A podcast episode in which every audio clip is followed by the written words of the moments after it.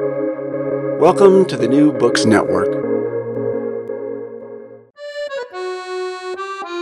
Hi, I'm Howard Burton, host and creator of Ideas Roadshow, and I'm delighted to present the following Pandemic Perspectives podcast, one of a special series of 24 podcasts that, together with our Pandemic Perspectives documentary and my book Pandemic Perspectives A Filmmaker's Journey in 10 Essays, make up our comprehensive Pandemic Perspectives project looking at the COVID 19 crisis from a spectrum of different angles. Today's Pandemic Perspectives podcast features internationally acclaimed geneticist Stephen Scherer, whose pioneering research in the early 2000s on genetic copy number variation helped revolutionize our understanding of nothing less than the proper scope of genetic evolution. These days, as the chief of research at Toronto's celebrated Hospital for Sick Children, Steve mixes science with metascience spending much of his time pondering what, concretely, can be done to optimize the chances of the next research breakthrough happening. This sort of thinking is always important, of course, but likely now more than ever, as by harnessing some of the recent developments that arose during the pandemic, biology is now poised on the threshold of a transformative revolution, the likes of which we can barely imagine. Perhaps a good way to begin is by asking you to elaborate on some of the comments you made during our recent filming session. So, you talked about how surprised you were that productivity has increased in many ways during the pandemic at sick kids, despite what one would have thought. So, perhaps you could talk a little bit more about that. Yeah, when we, we look back on the the years of 2020 and 2021, and in particular you know 2021 because we now have that data. Uh, we're in January of, of 2022. Looking back, the productivity using the, the typical academic metrics that we would use here at the Hospital for Sick Children's Research Institute, those being um, number of grants and grant dollars, number of publications, quality of publications based on different index. We actually did did really well, and in fact, in 2021, it was arguably our most productive year ever. So we're trying to fully understand what that means. I think there's probably three different ways to, to explain it. One is that there was more money put into the system. We started to see that enter the system in late 2020 and through 2021, and, and our institute competed well for those funds. Um, the second being that the nature of the type of research we do is probably about 30 or 40 percent laboratory based the kind of the traditional science you know laboratory pipetting beakers that kind of thing. And probably roughly 60 percent is more uh, computational or informatics based. So you, you can work at a computer screen remotely and not have to be physically on site. And the third is i think we related to number two is is the transition from using your own data to using existing data sets for discovery. And many of our researchers had made that transition uh, pre pandemic. So, in fact, they could sit remotely uh, or in a hybrid type system and work quite productively. And I'll just comment, um, you know, I think the the groups that really blossomed through this were those that actually could maintain um, their laboratories, keep them open to generate original data, and combine that with existing data sets. So, in, in I would say in a way we we fortuitously lucked out because we were in the right place. And, and the big question is, you know, where do we take it going forward now? Do you have any thoughts about that based upon what you've learned and your your experiences? Do you have any preliminary or tentative conclusions about what you'd like to be doing specifically going forwards and how that might change? So this is the the question of the day, and uh, our leadership team's meeting on on Friday to discuss this in more detail. But from my perspective, we're we're very well positioned. We we will be um, recruiting heavily in, in the in the next 12 months. We you know we have funding for upwards of eight new scientists. Um, so this is really spectacular.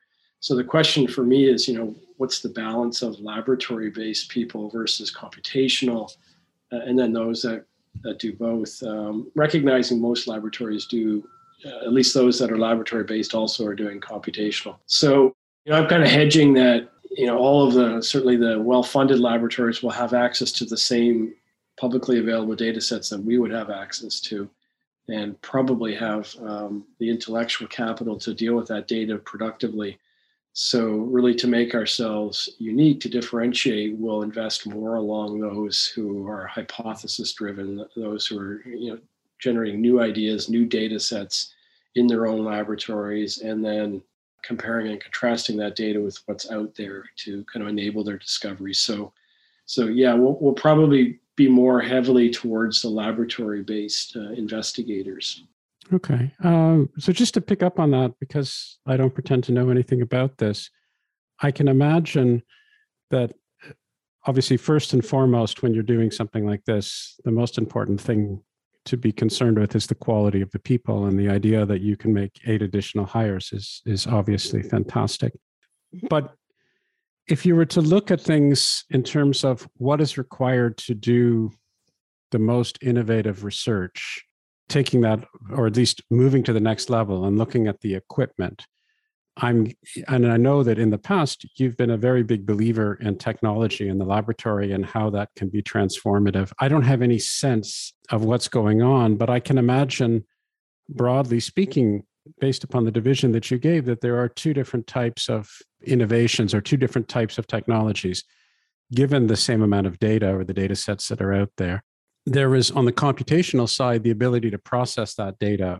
faster and uh, fancier somehow i don't I'm, I'm, I'm at a loss for words because I simply don't know what that means, but I can imagine certainly computational power, processing power, perhaps uh, higher level graphic interface. I, I don't really know, but I can imagine that there might be uh, ways of investing in hardware and maybe software and maybe even software development or what have you in order to be able to extract the highest quality ideas and innovations and test them from from the the data that's there like these micro arrays. I remember you talking about years ago uh, something analogous now in terms of cutting edge technology in the laboratory to be able to do experiments and to be able to develop um, information that you might not have been able to have before. So is first of all is that is that sort of thinking broad brush is that reasonable? And if so how would in your estimation, the split be in terms of uh, what the ratio would be in terms of where you think the right investment balance would be between those two? So these are the kind of questions that I, you know, I spend my days thinking about, and I actually ordered your book uh, over the holiday. Oh God, that's not going to help. about you know creating perimeter, and it, I actually think it will. I haven't had a chance to read it. And I heard it, it arrive since I've been working at home the last two weeks, but but looking at other books and talking to people, and you know, I've I've been preparing for my new role as chief of research for my entire career. I always study different institutes and decisions and history of science and things like this. I think to come to your question of you know what's going to happen next, it, it's really the the most important thing is the idea. Still, the scientists we hire, they hopefully will be the most creative and innovative thinkers and and the ones who will come up with the ideas to be tested in some way or another in the laboratory either through direct um, hypotheses and observations or pulling data down. Most of our research is biomedical based uh, so i think that you know we will be recruiting those who have the aptitude for new ideas breadth of knowledge um, you know intelligence and just people who want to want to change things through their ideas. Uh, and certainly in biology, you know, I teach my students that you're only limited by your creativity right now. We we can pretty much do anything. It's kind of like chemistry in a way. We can we can well it is chemistry. We can synthesize DNA uh, and RNA, as we've seen through the pandemic. We can um, sequence genomes and, and we can actually edit them now using these new technologies of genome engineering so you can kind of come up with a concept and, and design life and test it in the laboratory and figure out how you're going to move that forward into biomedicine. So it's really the key is the idea. There, there are some new newer technologies that have come where often our young scientists that we recruit will be the experts in that technology because they may have helped develop it in their postdoctoral training or graduate training or it will be the major driver for their uh, data generation but we typically don't recruit people just on the on the technology. We would we would hire in technology specialists to work within larger groups. That's kind of our, been our style at, at SickKids. Uh, and I think we'll stick to that. Um, it, what, what is interesting is that there's so much investment, in particular over the last two years in biotech because of the aging population, but then COVID and the successes in some of the technology, people are putting money into this now.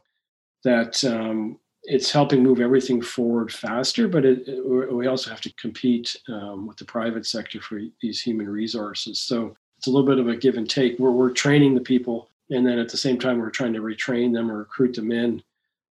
But now we're competing against the companies that we started. So, but anyways, um, it's it really comes back to the idea. You know, I, I think this is going to be the, the the way forward. There's nothing new there. The types of ideas will change. Yeah, uh, and I, I well, I don't pretend to know, but for what it's worth, and this will save you the trouble of of reading the book. Uh, betting on people is always going to be the best way forwards. Finding the best people, and of course, that's a loaded phrase, and everybody thinks that they're a member of the best people class, and it's your job to be able to navigate that. But that's, of course, what what things are going to depend on. I, I certainly believe that. That's always the right answer. I think what's what's really interesting is how much of an experiment you can you can these people can be because if you take probably 75% of those people they're all say excellent. And if you put them in the right environment will 25% become outstanding? Or do you try to really spend all of your time trying to uh, you know recruit those that you already know are outstanding? In other words can the environment you provide to them influence the likelihood to, to move to the very top tiers. And I, I actually think that that can help. And, and the environment is not just the technical environment or the funding environment, it's the people around them actually. Absolutely. That's been our, our secret sauce here is I think we, we've rec- we're very good at recruiting very high quality people and then surround them different stages of career with ideas and support to, to help particularly the younger people but sometimes it's the mid-career people move up to the, the top levels. And then the, the challenge for us in Canada is to retain those people. We can always get, get really good young people coming in, but then when they, they become superstars, uh, there's typically you know more money in the private sector in the United States, and so, so they they need to have added feel that they have added value in the institutional development, things like that. And again, we do that well, but it, it's different time now. It's a different era so figuring that out will be an, an interesting challenge going forward. Yeah. So just picking up on this, because this isn't where I thought we were going to talk about, but uh, this is actually in a way more interesting. So I'm going to talk about this. Uh, if you want to talk about something else, feel free to interrupt me. But um, there, when you're institution building, again, these are not terribly revolutionary insights, but they're important. And when you're institution building, there are all these nonlinearities, and you mentioned some of them. Obviously, the environment, the social environment, and the idea that people are interacting together. And so you might have 15 excellent people, but if you do things right, you're going to have an output which is much more than 15 times whatever your individual measure of excellence is. It's going to be the result of these people interacting, working together, building upon each other's resources, and so forth. And similarly, if you're not careful or if you're unfortunate, you might have a situation where people interfere destructively with one another and and they don't support that. I'm wondering to what extent there's a difference in culture in terms of the likelihood of constructive or destructive interference with respect to laboratory based research versus more let's say independent computational research they both of course have that degree of, of interaction and and now i'm moving into something where i know uh, absolutely nothing. But can you make a distinction? Can you say something in general like in a laboratory it's more significant to make sure that people are somehow like-minded or fit together in a particular way than you would do in a more computational environment? I think about again my experiences and to some extent you actually want people not who are at odds or, or, or hammerhead with each other, mm. but who are come from different perspectives, who are probing, who aren't necessarily team players. They have to be respectful to some extent, but you're you're actually looking for a bit of conflict from a from a from an intellectual perspective. Maybe that's not quite the way it works at a laboratory setting, or maybe it is. Could you maybe elaborate on that? Yes. So within the a, a laboratory, um, it depends how you define the laboratory. So I would say our institution is quite um, similar to most major Western large academic institutions, in that you have sometimes small laboratories and sometimes big laboratories that all operate within a department, for example. So typically the the tensions that I've seen happen, you know, with respect to fighting over data and access to data happen within a, a given laboratory where there's one investigator uh, leading that laboratory. Uh, and typically it happens as the laboratory grows and becomes, you know, more prolific. We don't see a lot of that at our place. We, we've had, had issues. Um, within the, de- the, the departments, typically a department, we call them programs, but department or program head uh, would be involved in building that program and be in that role for 10 years. So they, they have quite a bit of influence on the types of people. One of the interesting changes that has happened in the last decade or so is this concept of open laboratory sharing. So you build one big physical space for three or four laboratories that are doing similar things, say, you know, disease gene discovery or whatever it is, so that they can share common equipment within the lab. So you don't have to buy four of each. You know, you buy one or two of these machines. But typically, there's a, a highly trained technologist that's supported by the institution. But sometimes there can be friction there. That's that's kind of a new area. It's it's more of uh, I think territorialism and and access to space and things like this. But most of it is manageable. One of the areas that I, am thinking a lot about right now, and in particular in the area I, my own research is, is, is human genome research, as you know, is access to data. You can get access to the data, but in some cases you have to pay to get access to it, even though it's op- open, you know, public data. Hmm. Um, the Wellcome Trust uh, UK Biobank just released uh, just before Christmas. Two, uh, what was it? 200,000 whole genome sequences. It's the biggest. Yeah, it's unbelievable uh, data dump. But but to access it, you have to have a, a you have to pay a fee I don't remember rough, roughly what it is. It's like five or 10,000 pounds or something. But then if you want to do the kinds of analyses my lab can do, you have to do them in a cloud environment and you have to pay for the processing charges in the cloud. Um, the data source is so big, we can't download it into our local high performance computing center at SickKids, even though it's, it's actually the biggest one in biomedicine in Canada. So you have to do it in the cloud. So you're forced, and then you have to pay, and it's actually, of course, more expensive to do it in the cloud than on your own local compute environment, which is free. So um, so there's going to be these these uh, rate limiting steps to get into the data, and it'll be interesting how institutions deal with that because you know probably at SickKids uh, there's only a handful of us who, who have enough grants right now to to to get into that data whereas probably the NIH labs are, looking at the data. So, how, as an institute head, you know, how do I figure out how do we get the resources so everybody can get access to this data? And there's issues around improving through the ethics and, and legal to get to this this data. So that's a kind of new new infrastructure that has to be put in place when you're running a biomedical institute that wasn't there before. Yeah. And then at the same time, you'll have a small laboratory that's still doing very traditional one-off experiments with you know a grad student, a postdoc, and trying to make sure that they feel like they're treated fairly too. Yeah, well, lots to do.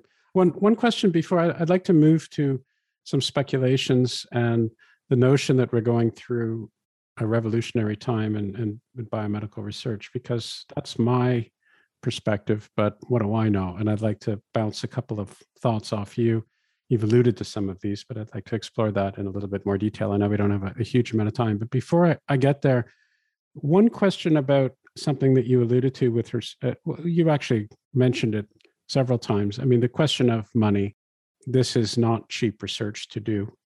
And the idea of, of your institute being able to compete in terms of the research and the culture and the environment and the results so, one of the problems that people sometimes point to with a country like Canada is that, for very understandable reasons, it's reluctant to focus. It's reluctant to say, here are a couple of centers that we're going to really put our resources into. And so there's this concern that for a country that on the whole doesn't have a tremendous amount of resources, certainly when you want to compare it to the, the, the United States, and I'm just talking about the public sector, I'm talking about like NIH or something like that equivalent, um, as opposed to the private sector, which is also, as you say, a very large threat. There is a concern that they might try to spread things out a little bit too thinly. That was something that we, you know, when w- with respect to perimeter, it was really something which pushed against the prevailing ethos, which is again understandable. It's not as if you can't justify it, but the problem is when you're really trying to compete internationally, you need to bring a tremendous amount of resources to bear to rise above the noise. So, I guess my first question is do you have some frustration sometimes associated with that that it's difficult to get the federal government or perhaps even the provincial government to say this institution that you were the head of research of is sick kids hospital is something where we're going to put a disproportionate amount of resources because we recognize that that's the way we're going to be able to have really top quality science. And unfortunately that means that we're not going to be able to have sufficient resources to be able to to fund you know every institution or, or, or every place. We're going to have to focus and we're going to have to put really a disproportionate amount of money in a few particular institutions that are known to be either world class or have the potential to really be world class is that a is that a concern that you sometimes grapple with? Um, it's an aspiration. Uh, i think this this is this is what we need in canada. Um, I, I was kind of laughing when you're explaining it because it's it is the the issue that every new government program promises to try to address and then nothing really happens because things become fragmented and torn apart. And david naylor who uh, wrote the last uh, federal review on funding uh, previous president of the university of toronto calls it the canadian peanut butter effect. You spread it thin across you know the whole loaf of bread as opposed to putting big chunks of peanut butter on a few pieces of toast. Yeah so you know we we we don't do that. That's not the canadian way and you can even see it through the covid funding period. And the canada foundation uh, for innovation was set up to do this through some of their major science initiatives. And, and in fact they've delivered on this quite well i think. And I, I, have to say that I, I think the Canadian government has, has come up with a very good funding formula. It's just there's a few missing pieces right now, and, and they're kind of in this current year trying to add well, how do I put it? Where, where they put a lot of um, infrastructure money in for things like equipment and, and, space renovations and buildings, and then other places they put um, quite a bit of project money in to pay for experiments and people. But there's very few where they put them together, right? And that would happen in the United States or on a top-down uh, approach in the, in Europe or in particular the UK. So um, I think one of the issues is we don't have um, a Wellcome Trust or a, a, Gates in Canada. We've got some things that are pretty close. But anyways, uh, putting the whole kind of um, different pieces of the puzzle together in one place, uh, it has has actually only happened maybe in a few few places in Canada. And I would argue at Sick Kids we have done that. But to make that sustainable and really take the funding level to the top, we need that added investment. So yeah, there's a lot of discussion. I think uh, COVID actually um, research um, will help in the overall levels, but it actually will add to the fragmentation because in Canada, the, the healthcare um, is administered provincially. To, so, in fact, it is fragmented, and a lot of the resources have been put in to try to bring the data together from across the country. We haven't done that so well, to be honest. So, I think the successes have been more regional. But yes, that's something we strive for, and we, we try to look at other models. Um, and I, I, think we mentioned it last time. We uh, have had successes because we now have a, a, chief scientific officer that allows us to um, communicate with the government, which is really great. So it's early in the in the game. I, I think we will will get there at some point. The, the other the other aspect, of course, is you know we have what is it, 36 million people in the second largest country in the world uh, mostly concentrated, you know, within 60 kilometers or so of the of the U.S. border, but it's still quite distributed and fragmented. So, trying to attract the the, the critical mass of human resources you need in one place in a, in such a massive country is is difficult.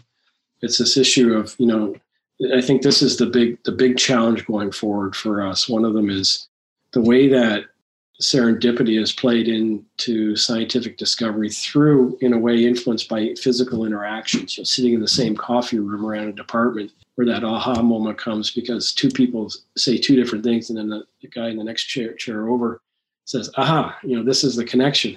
Will that play out as we have virtual meetings on Zoom or you know how fast do, do we need to bring people back in physically on site? So the way science played out for the last 100 years is reconstructed again.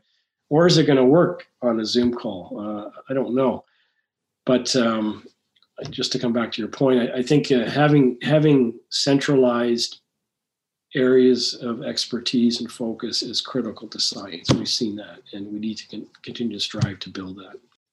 Yeah and i remember again years ago when we were talking because this goes at all levels. Uh, I, re- I remember your experience of being a young intern, I think, at NRC when Gerhard Herzberg would come and give some inspirational talk while you were having lunch and conclude it, if memory serves, with uh, "Get back to work." Uh, and and I think that that sense of being together and that sense of of interacting with people that you know are extremely high level individuals that have accomplished a lot uh, in tandem with people who are on their way to accomplishing a lot that provides an atmosphere and a culture which is irreplaceable. But that i think necessitates just by definition i mean it's a tautology it necessitates that you have a few places that are the places to be. Not everywhere can be tautologically the place to be, and and yeah. so it's it's it's and it's difficult, of course, when you're the government and you're you have not only political orientations, but you feel you have you have moral responsibilities to be able to uh, spread things out to different areas. So it's a, it's a it's a difficult balancing act. Obviously, I'm not trying to trivialize it. I wanted to say one more thing on this. Yeah, yeah. Is I read three three books over the holidays on you know, it's the hundredth anniversary, or it was the hundredth anniversary of the discovery of insulin. I reread Michael Bliss's book, and the new for oh, he passed away, but there's a new foreword in there, and they talk about the importance of on-site physical interaction t- to enable discovery. In the latest, arguably groundbreaking discovery, uh, Jennifer Doudna's uh, book on um, the CRISPR uh, discovery. Uh, remember some oh my bookshelf over there. Um, they, they actually opened the same kind of theme of, you know, wouldn't happen unless we were interacting at a meeting. The idea came together and what, what to do next. And, and there's been a few other things that I've seen that have all, and meetings I had just before the holidays where we talked a little bit about this and it kept coming up. So I, you know, I spent a lot of time the last few weeks thinking about how it's going to be different now. Because you know, we're doing this call by Zoom right now, and all of my meetings right now we're in the omicron phase are are virtual and i'm not planning on traveling uh, until probably the spring whereas i would have spent 25 to 40 percent of my time on the road in the past. Uh, how this is going to play into the discovery process and how we're going to adapt and you know are those people who who have that critical infrastructure of of human ideas around them going to going to be um, it's going to be easier for them to move forward in, in the discovery process versus the people who are everything's based on Zoom and maybe you're not as trusting and sharing ideas, or maybe you'll be more. I, I don't know. Uh, that's going to be a little bit of uh, bet hedging of how that's going to play out. My my hunch is that it's going to be, you know, it's going to be best to have people on site interacting in the coffee rooms again. We need to do that as soon as possible. And you need to also know, I mean, in the fullness of time, if you extend this out, we all know um, who we're going to be zooming with now because we've had decades of personal interaction. But just extending that further in time, you're going to have to know who to have those Zoom calls with. If you resonate with someone and if you if you can spark ideas off somebody, then I'm not sure it really makes that much difference whether you're doing it remotely or whether you're doing it by phone or, or whatever but of course you have to find those people and you you have to develop trust with those people and a relationship with those people. And i find that very difficult to imagine those processes happening online. They could be extended online for further interaction but i find it difficult to initiate those sorts of connections online. That's just my my view. Yeah no that's a great point. Again i, I know we don't have too much time. I, I wanted to pick up on something else you said or at least alluded to, which has concerned me with respect to future implications of research with the pandemic and brings me to this notion or, or perhaps speculation that we're going through really a revolutionary time in the biomedical sciences. And that is the distinction between pure and applied research. So uh, let me try to elaborate on that uh, fairly quickly. So I think your average person, when they think about the pandemic, and and and I'm I'm going to try to use the past tense because I'm desperate to be using the pandemic in the past tense. But they'll look back and they'll say, oh, you know, they brought out these vaccines, and there was this thing called the mRNA vaccine, and and that was great, and it was remarkable how quick things were, and they were able to develop these things, and that in combination with a bunch of other things finally enabled us to get past this particular moment, or so I hope we'll be in a position of saying in the not too distant future. And so when people look at these vaccines, they've, you know, if, if you say something enough in general, then you, you feel like you actually understand what's going on. So if you say mRNA enough, then if you're an, an average person, you'll, you'll think that you really know what that means. But to me, it really represents something fascinating that is associated with this notion of basic research. So here's my sense of things. Tell me if, if you agree or disagree, or if you'd like to uh, embellish upon it, given your obvious expertise. So I know that mRNA vaccines have been contemplated for a very long time.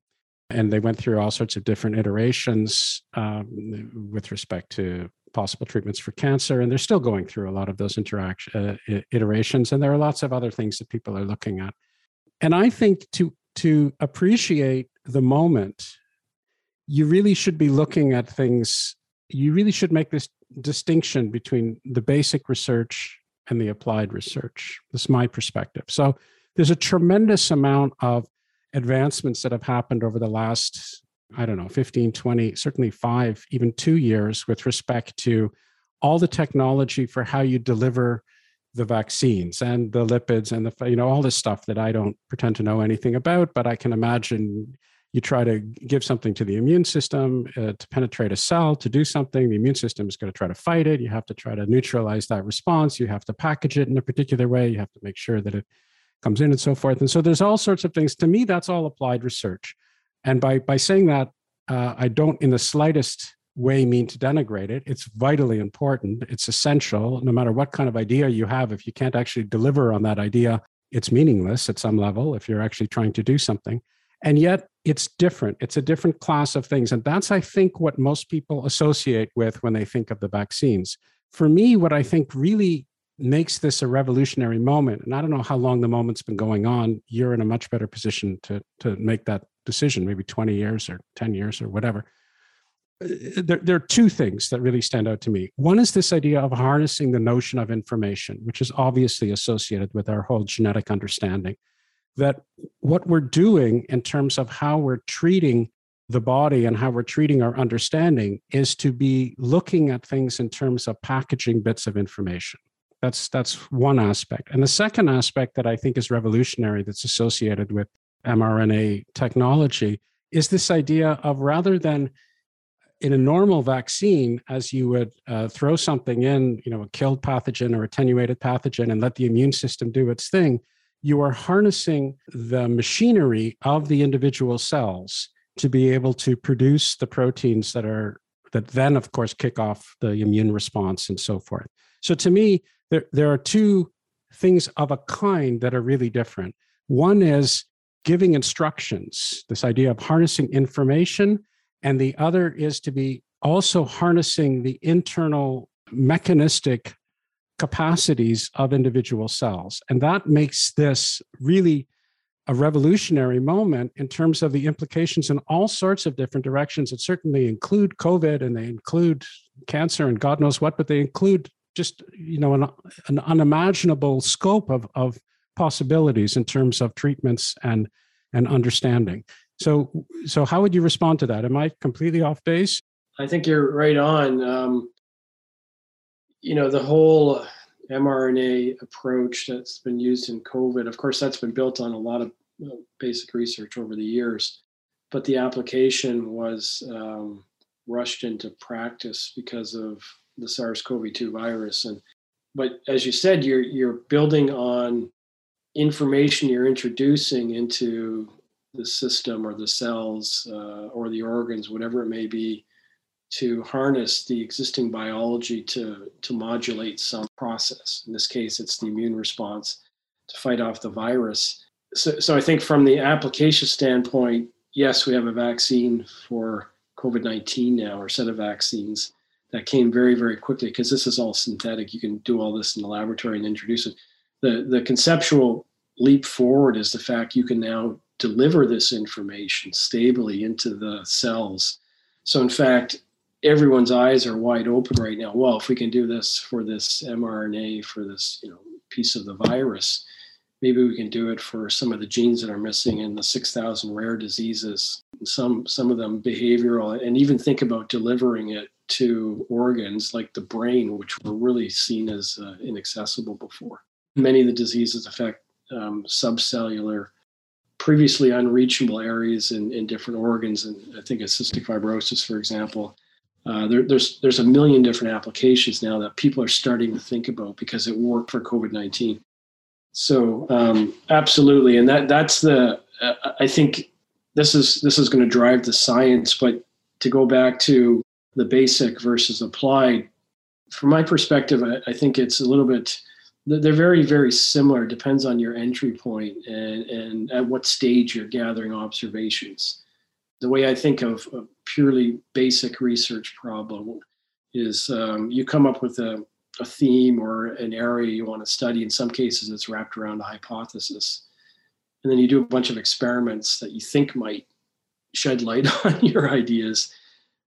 And this is what we call observations right? And then you kind of study that data and then you take some steps forward and and hopefully at some point and it's usually someone else translates that into into an application whereas in more applied research um, you identify a, um, a target or a, driver you you're going to find this disease gene. And then you figure out a path typically how you think you're going to be able to do that. And along the way you, you collect observations right? And and in some cases the observations are going to put you in the right direction towards your target. In other cases, they're actually going to generate completely uh, new ideas and observations. Um, in fact, that happens more often than not, and, and that's that's what happened in, in, in my research career, where the basic questions came from targeted uh, initiatives to start. More traditionally, it's the other way around. It's you, you kind of just go for a walk in the woods and see what you're going to find so it's it's a little bit different, but um, at the end of the day, it's it's access to the information, then harnessing the information. All of bio, biology, you know, chemistry, physics, everything is based on on information now. And I think in in biomedicine, we've now finally figured out a way to, uh, perhaps en masse, to help uh, modulate cell systems based on delivering information more accurately and quickly so it, that's the that's the watershed moment. Actually you hit it right on is that we can deliver information now to modulate information. That's a, a wonderful point to end on. Is there anything you'd like to add? Is there anything we haven't talked about enough or you'd like to emphasize or or close with? Um, no i think that we covered it. It's uh, you know just to build on the, the closing statement um, the information is there uh, or it will continue to come but the information has to be distilled into an idea so you can think about how to take things forward. And there's a great i can't remember where i read this i think it was the new york times there was an investigative story around the development of the mrna vaccines and how they had to you know the, the major challenge was was getting it across the cell membrane delivery systems and kind of harnessing old technologies that existed. The article was around fights of patents around this and things but i think it was in nature because I I think I read the same uh, piece. There was a nature piece. Yeah, that's right. Thank you. But it, you know, again, it was someone's ideas of, oh yeah, I kind of remember about someone working in this area. We we, we would pursue this. It was the same in the CRISPR book I read, and of course, the insulin was you know Banting's idea, but in fact it was based on a lot of other ideas that were before him. So we stand on the shoulders. Um, so you have to you have to really have the human mind working on things and thinking about, and then the connections happen how this plays out in the future around big data and artificial intelligence and machine learning, I think this is a this is the wild west. I think it's a really really exciting time. I think for those of us who are only relying on the, the kind of traditional approach of, of the human mind in the coffee room coming up with the ideas or the connections, that's going to continue, of course. But I suspect that the major, major advances that will come in the next few years are going to be at the intersections of different disciplines and different types of information. So uh, we're going to need to have um, computers input on, on this to help distill. We started out this, this uh, discussion about distilling information to um, to help enable or facilitate uh, ideas. Um, you know how, how to do that in the most productive way. I think will be very interesting, and perhaps that'll be the merging of biology and physics. Maybe this is where it will happen. I hope you enjoyed this Pandemic Perspectives podcast. Once again, our Pandemic Perspectives documentary, released in early March 2022, is available for rent or purchase through the Ideas Roadshow app. While the accompanying book, Pandemic Perspectives A Filmmaker's Journey in 10 Essays, is available in print and ebook through all major book distributors and an audiobook on the Ideas Roadshow app. See ideasroadshow.com for more details.